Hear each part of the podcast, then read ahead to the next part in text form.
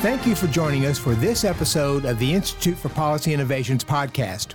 We're coming to you from the studios of the Salem Media Group in Dallas, Texas. I'm Merrill Matthews with the Institute for Policy Innovation. Today is September 7, 2023, and I'm joined in studio by IPI's Addie Crimmins. And also joining us from Austin is Scott Braddock. Scott is a journalist and political analyst covering Texas politics and the state legislature. And he's the editor of the Quorum Report. Scott, thank you for taking the time to join us. Of course, great to be with you all. Since we're all in Texas, all three of us have been paying close attention to the impeachment trial of suspended Texas Attorney General Ken Paxton but Scott, you're there in Austin and you sort of see this live. Give the listeners a little background of what's happening. Why is, is General Paxton in this trial? Uh, it is fascinating to see uh, when you have uh, someone who's been under indictment for about eight years now. Uh, of course, those allegations that have to do with securities fraud are going to play out uh, in a, a, criminal proceeding mm-hmm. Uh, in Houston that is on on hold for right now while this impeachment trial plays out. But you, you do have the walls kind of closing in on Ken Paxton, um, and you know even some of his biggest supporters, like for example Senator Ted Cruz, have said, "Hey, you know." He does have some legal and ethical issues, even though the you know the voters of Texas did choose him once again to be Attorney General because of his conservative record as AG. Uh, but when I say the walls are closing in, think about the fact that you do have that criminal trial that will play out in Houston, this impeachment trial that's happening right now in the Texas Senate in Austin, and also down in San Antonio. It's been reported that a federal grand jury is looking into some things connected to Paxton. So it's uh, possible that we might see a federal indictment of him as well on a whole host of charges. I mean, we could sit here for the whole podcast and just go through what all the allegations are. I won't wear you out with that. I'll just give you some of the top line things. I mean, he's accused of accepting bribes, of covering up an extramarital affair, uh, of doing favors for a contributor of his and somebody who helped to facilitate his extramarital affair. That's part of the allegations here. Uh, and so the trial, uh, which I know you've been watching, it's been sort of engrossing, right? Right to see the, mm-hmm. you know, the hmm. back and forth between the witnesses and these top flight attorneys on both sides, by the way, legendary attorneys, uh, both representing Paxton and representing the House.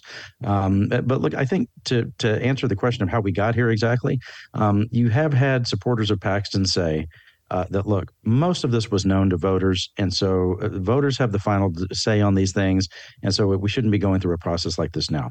Um, there are some things that have come out as part of these proceedings that voters did not know. For example, um, the uh, allegations include uh, evidence to suggest uh, that there were burner phones used and a fake Uber account, an Uber account with a fake name, which I don't even know how you set that up since you have to have a credit card when you set up an Uber account. That there were there were um, some great links gone to by the AG to try to cover up that extramarital affair and cover up the relationship with this investor, Nate Paul in Houston, who is the guy who is said to uh, have benefited greatly from his relationship uh, to Paxton. The other thing that's that's new, and I think this this part can't be uh, controverted uh, as far as it being after the election. You remember the beginning of the year, the attorney general asked the legislature to pay 3.3 million dollars of your and my tax dollars, 3.3 million in Texas tax dollars, for a settlement to go to some of his former employees who were the ones who told the FBI that Paxton might be involved in some things that looked to be, uh, you know, criminal activity. Um, and it was at that point that the Speaker of the House, Dade Phelan, uh, and a, a, majority of Republicans in the House uh, pushed back and said, "Well, look, I don't know that that's a proper use of tax dollars for for Texas taxpayers to be on the hook to settle up the personal legal issues of the AG doesn't seem quite right. So lawmakers asked him to come and answer questions about that. The Speaker of the House at the time, back at the beginning of the regular session earlier this year, uh, Dade Phelan had said, "Look, it, it's not on me to convince the members of the House that it's an appropriate use of that three million dollars to settle up with these people who have accused Paxton. That Paxton should answer the questions about that." Paxton had an opportunity to do that. He was uh, before the Texas House uh, Appropriations Committee. That's the committee that writes the budget. And when they were asking him questions about that settlement, he wouldn't answer them. He had an attorney there with him who wouldn't really answer them either. Um, and so that's when the House started to look into this. They opened their own investigation of Paxton, so many investigations of him. This House investigation not only ended with Republicans and Democrats agreeing uh, that taxpayers shouldn't be on the hook for that three million, but that also he's engaged in activity that is impeachable. And that's, and you know, the old saying that, you know, you'll say, what's an impeachable offense? Well, it's whatever the House thinks is impeachable. Uh, but overwhelmingly, the House found him to be impeachable. 121 members of the House out of 150, with, by the way, 70% of Republican members of the House voting to impeach Paxton, a small group voting against it. And now this has moved over to the Texas Senate. And of course, if people think about it the way that you would think of a, uh, a criminal proceeding, uh, you know, something that would happen in a criminal courtroom, the House basically indicts. They're like the grand jury. And then the actual jury is the members of the Senate. And so they now are sitting and listening to all this testimony with the lieutenant governor acting as the judge in the case. It's fascinating to watch this all play out. So, Scott, I think, uh, correct me if I'm wrong, but it almost seems like we're working backwards in terms of the $3.3 million lawsuit was sort of what shined a light on everything, and we seem to be unpacking it in reverse. The fact that Attorney General Paxton was asking taxpayers to sort of foot this bill to for the whistleblowers mm-hmm. led us to testimony from all of these whistleblowers. Um, and so we're kind of learning in reverse the the steps that took them to get to this place to file the lawsuit in the first place. So let's talk about the first couple of days of the trial, um, what that's looking like. Um, I, I, think we've had, I think we're on our third witness. We've seen Jeff Mateer, Ryan Bangert, and I think we're on Ryan Vassar. And these are all people who used to work for Attorney General Ken Paxton and um, resigned and were part of the group that went to the FBI. And we're kind of getting a, a better look at what their concerns were, their complaints were, why they, um, in the first place, felt like uh, they needed to to sort of uh, raise the alarm about about what was going on with Nate Paul, with with all of these different aspects. Addie, it's a good way to put it. Uh, you know, when the when the Texas House opened their investigation into Paxton, leading to the impeachment, um, it, it, stemmed from the fact that Paxton wouldn't answer questions about why he needed that three million dollars that you're talking about, and so the investigation then sought to answer those questions. And so those are the people that uh, were talked to by House investigators. Those are the people who are now on the witness stand. Uh, some of them already, as you mentioned, three of them uh, now uh, have been on the stand answering questions about why they were concerned about the um, activities of the attorney general. Um, and I think, in large part, as you watch the back and forth between the defense attorneys and the prosecutors in the case, um, the the main narrative so at least so far has held up, which is that these folks who had concerns about the AG's activities, um, they still have those concerns, and it looks like they would do it all again. Um, you know, no matter what the defense attorneys are saying, which is, uh, and I think you know this is this is fair. And Merrill, I know you've been watching it as well. Fair to say that the defense attorneys have been sort of trying to trip up these folks about you know specific dates or when, a, when yes. an email went out, that sort of stuff but the main story still holds together. But at least as far as I've been watching it, and of course, look, I've been a Paxton critic for a while, but I'm trying to let this play out and see where this goes.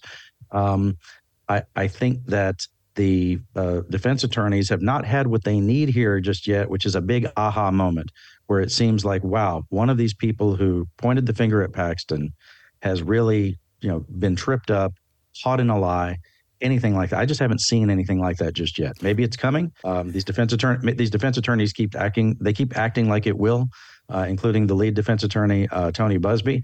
But um, you know, you'll see throughout the, the questioning where Buzbee will be questioning someone, and he'll say, he'll say, "Well, you know, maybe you don't have an answer for that. Well, we'll come back to that." And but then he never comes back to whatever that thing is, and so so we keep waiting for uh, for something uh, to really poke a hole in the prosecution's case. I don't see it yet. I think there's a couple things to keep in mind. the The jurors are the members of the Senate, and I think there's a trial that's happening with the people who will ultimately make the decision and the public.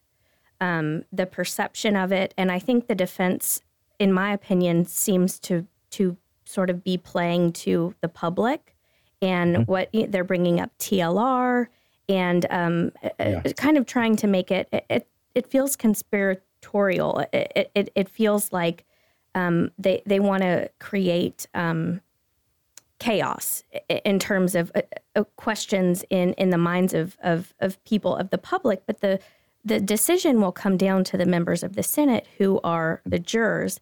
And the other piece that I think is important to point out, um, Rusty Hardin, who's been sort of the head um, piece of the the prosecuting side has made it a point to establish with every witness their conservative and Christian evangelical credentials. And I think he's trying to do this to establish, you know, Ken Paxton's base is, of course, conservative, but also evangelical. And, you know, before he begins his line of questioning to each of these witnesses, he's asking about their families and their children and um, their political affiliations. And and I think yeah. that's an important contrast that he's trying trying to sort of um, draw in terms of these these witnesses don't want to be there. They didn't want this to happen. This is not um, a, a, a, chip they had on their bingo card. They they they don't want to be there, and um, these are tried and true conservatives. They are. And I think it's important to point that out, Addie, because there is a huge political component to this, right? I mean, you do have the defense both in their public statements, you know, prior to the gag order and in some of the arguments they're making now that there's this conspiracy to take down a conservative attorney general. Um, and supporters of Paxton have tried to make it sound like it's a bunch of liberals who are doing this, right? That it's Democrats mm-hmm. in the House and it's it's some liberal people who used to work in the office of the Attorney General. But if you take Jeff Mateer, as the uh, primary example of that just being false. Jeff Mateer, and your listeners can go check this out. You don't have to take my word for it. This guy is a rock ribbed conservative. And to your point, Addie, they talked about that quite a bit uh, when Mateer was on the stand. I mean, this is a guy who says that his dream job was not necessarily to be on the federal bench, although it's important to point out you know, for people who think maybe he's some liberal, he was appointed by President Trump to be on the federal bench, and his appointment didn't work out. It was withdrawn uh, because some Democrats and some more moderate Republicans thought that they, they thought maybe he was too conservative. He was too conservative. Uh, to be on, he he was. It, what, they right. perceived him as anti uh, LGBTQ. I mean, it, it, was it was the other, and I, I found it interesting when Tony yeah. Buzbee's cross examination. Um, at some point, he said, "Well, don't you want to be AG?" and this guy he he was almost it was almost a joke. I mean, Jeff Mateer was was very clearly he's a public servant and he's a conservative. Right. I mean, he has he doesn't have a political bone in his body in terms of the sort of slick presentation. You know, he's very sincere, very um, earnest. I mean, I think to to bolster your point, it's it's maybe not that he doesn't have a political bone in his body because he cares about politics and public policy, but he doesn't really care about being an office holder right? I mean, yes. that's not his. Yes. He mm-hmm. said that his dream. He said his dream job is to be at First Liberty Institute, right? Which and the, the main thing they do uh, is advocate for conservative causes, advocate for religious liberty, and try to uh, encourage the appointment of federal judges. Um, you know, on the federal bench, and so uh, the idea that this is something that's been driven by liberals is just um, it, it, it doesn't hold up at all when you look at the facts. You know, I think to the to the point that you brought up about the jury, um, in this case being the senators. Um, I, do think that it's worth pointing out that when this trial started on Tuesday, that Paxton's first move through his defense attorneys was to try to get that jury to just dismiss this whole thing and not even have a trial. Right? They had right. they had more than a dozen more than a dozen motions to try to uh, either dismiss everything based on the argument that there's no evidence. That was one of the motions. Um, and then to try to uh, dismiss some of the individual charges against Paxton. Here's what I found really interesting and significant about those votes. The attorney general's side lost all of them. And I wasn't surprised by that, but I was maybe surprised by the margin. Uh, with 30 members of the Senate voting, and of course, Angela Paxton is recused from voting, even though she is present on the floor. She was uh, she was forced uh, to recuse from voting uh, by the Senate rules because the, the the needle that they tried to thread is that the Texas Constitution says that all senators have to sit for the trial. Um, but uh, I don't think anybody, including the majority of the Texas Senate, would agree that if any of us were on uh, trial, that, that we would let our spouse be on the jury whether they were happy with us or not, right? You want to we want to have people as impartial as, as possible. Um, but with 30 members voting, the margin of loss for Paxton's side was incredible. It was 24 to 6 mm-hmm. for many of those votes. Mm-hmm. Um, on some of the votes, it was it, it was 22 against him. On some votes, it was 20 against him. But you know how you keep hearing that it's 21 votes to convict in the Senate, two thirds of those who are present. Um, well, that's technically true. But I would say maybe the political reality of this is that it's really 24 votes to convict in the Senate. And here's why. If it's 21 votes, then that means it's more Democrats voting than Republicans to convict the attorney general. I don't think that the lieutenant governor, Dan Patrick, and the Republican members of the Senate, and I think the Democratic members of the Senate also probably agree with what I'm about what I'm about to say. They don't want anybody to be able to say that their decision was political in nature, or they want to say they want to be able to argue. The senators want to argue that it was as removed from politics as possible because you can't take all the politics out of it. Everybody involved in this is a politician, right? All the House members are politicians, senators are politicians, the lieutenant governor, the AG, they're all politicians. Um, but when you have 24 votes against Paxton, that means that there's an even number of Republicans and Democrats, 12 each, who voted against Paxton in this case to at least move forward with the trial. And I think that gives the lieutenant governor and the senators, that gives them room to be able to, at the end of this trial, if there's a conviction and there are at least 24 members of the Senate who are willing to convict Paxton, no one can come at them later and say this was something that was led by Democrats, that was a Democrat majority thing. It's not. It's a truly bipartisan vote. And one of the veterans of the Capitol, uh, after those votes uh, on Tuesday, one of the vets uh, there said, Hey, Scott, that's probably the most bipartisan political vote I've ever seen in the Texas Senate. Hmm, interesting. Uh, so continuing, Scott, on this issue, because we brought up the issue of the of the attorneys there who are making their case. Just talking about the attorneys, Rusty Hardin seems to be um, a grandfatherly, very knowledgeable, um, sort of seasoned person. When you look at the the uh, defense side, you've got Tony Buzbee, and I'm I'm watching the comments as I'm watching this live. There, there's a stream of comments on the side, and people are are not kind to him and the way he looks because he's got this dark tan, he's got his hair combed back. You can't be too critical of the way a person looks, but visual things actually play a role here, and he looks a little too slick for this. And I'm looking at this thinking, this, it, it probably affects my opinion of him just by seeing that. And I'm wondering what yeah. your thoughts are. Look, I think that it's fair to bring up his appearance because he brings it up. You may have seen this morning that as we're taping here on Thursday, um, Tony Buzbee, the lead defense attorney who you mentioned, he uh, commented on his Instagram account uh, that members of the media must be altering his photograph because they're making him look like he's more tan than he really is. Well, nobody was doing that. It's just on the on the live feed of the Texas Senate on the government website. It looks a little bit different from what it looks like in uh, in person if you were there. Um, and uh, the point being that uh, he's very focused on his own physical appearance uh, as this is as this is unfolding. So that's one thing. Uh, but look, we're talking about somebody who's very adept at uh, manipulating the media and taking on the media. Um, these these attorneys in this case, we should underscore, are legends, not just in the Houston legal community, but that makes them legends in the Texas and national legal community. Rusty Hardin, Dick DeGuerin, the two lead attorneys for the House impeachment managers.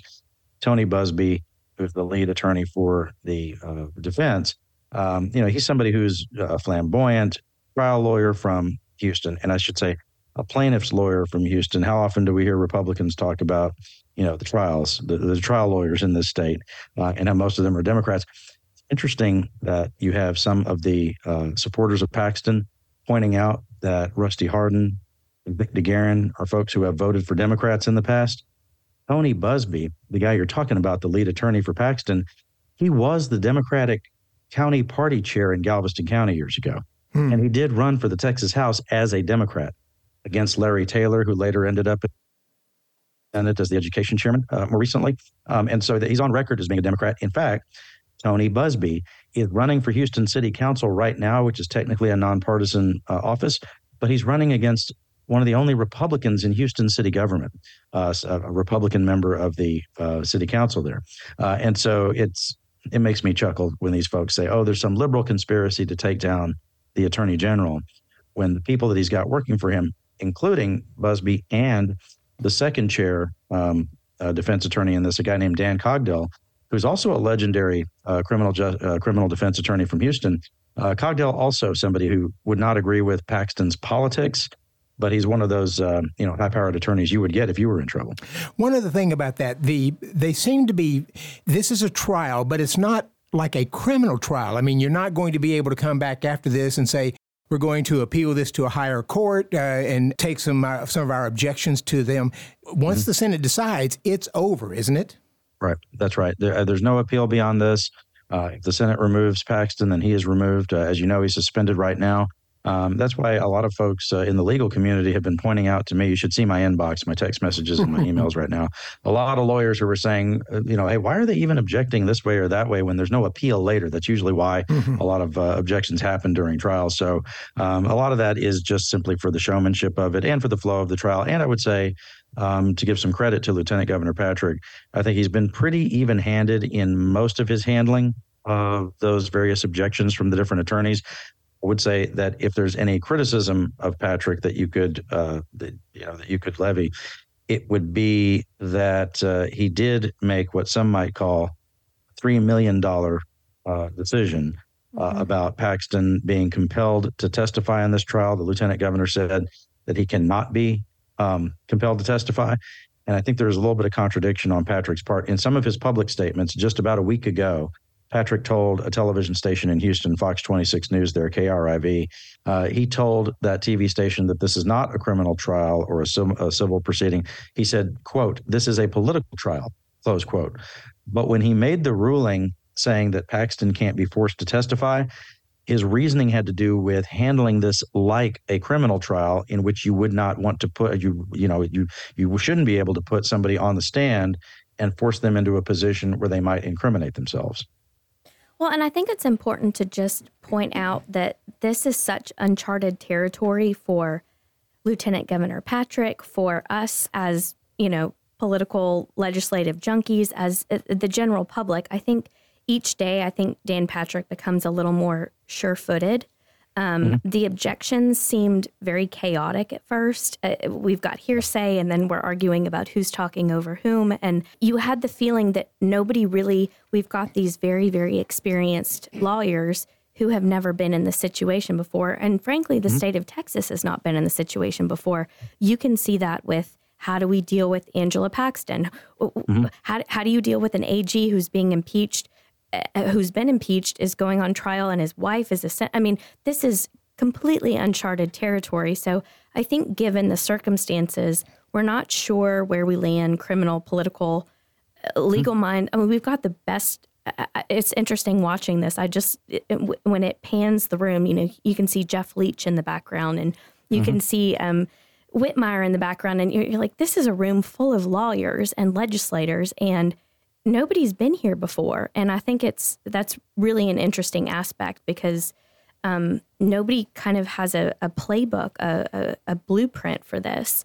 Um, and I, I do think that that uh, aside from his political donation, uh, Lieutenant Governor Patrick's doing a, a, fair job of just navigating this the the best way he knows how think he's trying to um, take it seriously mm-hmm. and show the world that they're taking it seriously. Uh, to your point, Addie, I think that it's fair to say that when it comes to impeachments in Texas, there's no real such thing as an expert. As you said, there's all those, you know, flight attorneys, legislators, uh, you know, people who have been uh, veterans of the Texas Senate uh, and others who are part of it as it plays out. Um, and they don't know uh, exactly where they're going to go with it. it. You know, again, to your point, Rusty Hardin, who we've mentioned here as one of the uh, legendary attorneys in the state, there are certain points where he looks confused about what he's supposed to call certain things. Like for for example, um, the other day when he was to, you know talking to Lieutenant Governor Patrick, um, Hardin didn't even know if he should refer to the room they're in as a court or yes, as the yes. Senate or what he would right. He was asking him what how do I refer to the facility, right? So that that's the kind of um, and they the say judge that, that or your that, honor or senator, you know, back right. and forth with yes, yes we're all kind of in it together, I suppose. yeah, and so look, I, I think um, there's only one previous precedent in the state uh, for the impeachment of a statewide office holder, and that was Governor Pa Ferguson in 1917. Uh, who at that time uh, he resigned. Before, he was impeached by the House. and he was, uh, you know, going to go to trial in the Senate. He resigned right before the trial was going to happen the Senate went ahead and held the trial anyway. Um, and they not only declared that he uh, should be removed from office, but they also took the separate vote, which is to declare him ineligible to run for office again in Texas. And did y'all know that he just ran again anyway? Isn't that an he option for, for, he, for he, Ken yeah, Paxton this time he around? ran again anyway. Yeah, I mean, he ran again anyway, um, and uh, he didn't win. He did not win, but uh, but it's you know, hey, this is Texas. It's almost like there's no rules around here. Scott, one final question. How long do you expect the impeachment trial to last? At least about two and a half weeks. I could I could see it uh, moving into the beginning of October uh, mm. potentially. Uh, although they're burning up a lot of their time on the prosecution side with these, especially on the prosecution side with these first few witnesses. Uh, both sides have been allocated mm-hmm. a certain number of hours uh, to go through everything. I think total it's 27 hours for each side. Um, and so, I, look, I do know this that when the uh, senators last week were doing their dry run, you may know this, they did sort of a run, they closed the doors of the Senate and they did a run through of how this is supposed to work, the things that they're supposed to do and say while they're on the floor. Uh, apparently, Lieutenant Governor Patrick was not happy with them at certain points because they weren't performing up to par for what he thought they should be. Uh, and he also told them uh, behind closed doors, apparently, that he was going to fine senators $500 a piece if they were not on time. Well, some of the senators uh, said, hey, why don't we just do this the way we do it during regular session? As y'all know, as, as uh, legislative junkies, sometimes the Senate will go until midnight or one in the morning when they're working mm-hmm. on certain mm-hmm. legislation. Mm-hmm. Some of the senators said, why don't we just do that? Get this knocked out, you know, in a week and a half or something. Uh, but Patrick didn't want to do that. He said, no, no, people are going to want to watch this, have it, you know, held during the during daylight hours. Mm-hmm. Nobody can say we did this in the dark of the night. I don't know exactly what his words were, but instead, I do know that he pushed back and said, "Hey, we're going to do this from nine to six each morning during the weekdays." Um, and he did mention at the beginning of the trial uh, that they may, as of not this weekend, but next weekend, uh, they may work on Saturday as well as they try to get through this. So I do think two and a half to three weeks is probably fair. If it wraps up before that, I know all the senators, Merrill, will be happy about that. you can see so. it on their faces. They were three days into this, and they're, they're a lot of them seem to be ready, ready for this to be over with. If they were allowed to speak during the proceedings, which they're not, based on the rules that they they themselves adopted, if the senators were able to jump on the mic now, I'm sure somebody would say, "Hey, let's just call the vote already. Let's do we we've heard enough let's move forward, but they don't get that opportunity. Well, thank you, Scott, for helping us understand what's going on with the Paxton impeachment. If listeners want to find out more about you and the Quorum Report, where, do they, where can they go?